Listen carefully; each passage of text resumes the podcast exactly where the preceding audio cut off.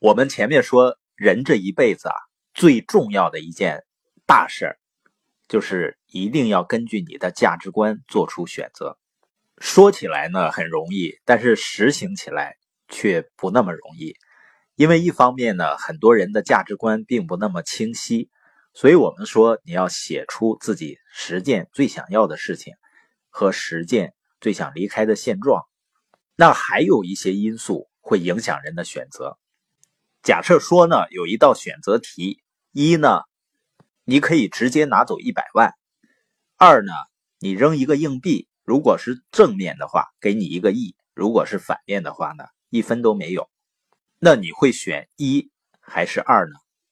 如果你问一下周围的人啊，很多都会选直接拿一百万就走，因为这是确定的。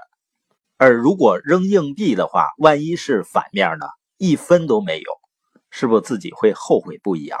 那这么选的人呢，是风险偏好比较低的人。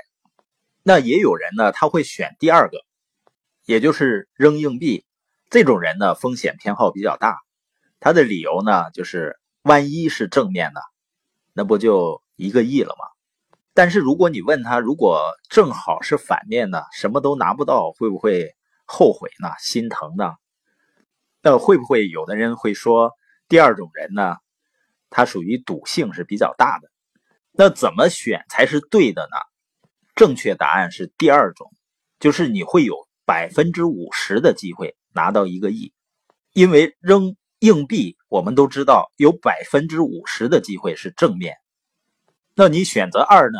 你这个选择权的价值就是五千万。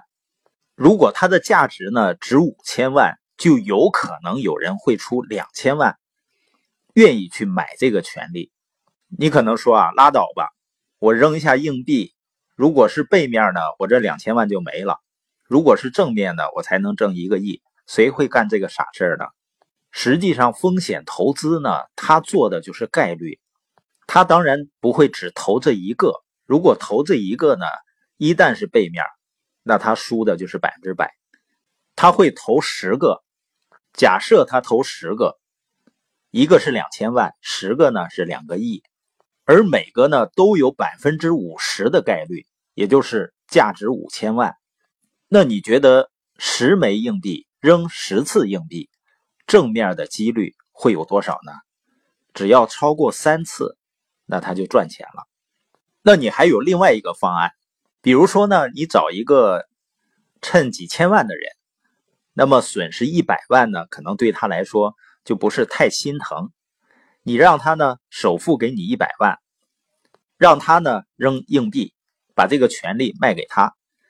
如果是正面，你要求再分一半，你觉得会不会有人去买这个权利呢？对于有的买家来说啊，他拿一百万的成本。去赌五千万的一半概率，这个买卖呢，他也觉得非常划算，有的人就会干的。你发现啊，一开始的时候，我们面对选择的时候，一呢就是确定的，二呢对我们来说是不确定的。可是这个不确定呢，最后又变成确定的了，而且收益呢还要高很多。那这个例子里呢，就藏着一个天大的秘密。这个秘密呢，就是穷人思维和富人思维的区别。你发现一个人从走上社会啊，包括在学校里面，都会经常面对各种各样的选择，而每一个选择的背后呢，都有成功或者失败的概率。而所谓的穷人思维呢，他倾向于拿到确定的东西，所以很多人找工作呢，他更倾向于那种保本的、保底的工资更多一些。因为呢，他要的是确定性，这种思维呢，他不会去考虑概率。比如说呢，他进入某个领域，了解了呢，有一些人没有能够成功，他就会有不确定感，所以呢，他就不去参与，他不愿意去了解那里面的概率。而富人思维呢，就是用概率的思维去思考自己的每一个选择，但是呢，他不会相信运气，因为他相信概率。所以呢，就不会去赌博或者买彩票，而没有概率概念的人呢，他不是不去赌，他反而更容易去赌一些极小概率的事情，他反而会花两块钱买一些彩票，然后呢博他的发财美梦。那本节播音的重点呢，就是我们要想真正做出正确的选择，要打破确定性的思维，而要分析呢，如果我能够成长和改变，愿意付出努力，那么我做出一个新的选择，实现我最终想要的目标概率是多少？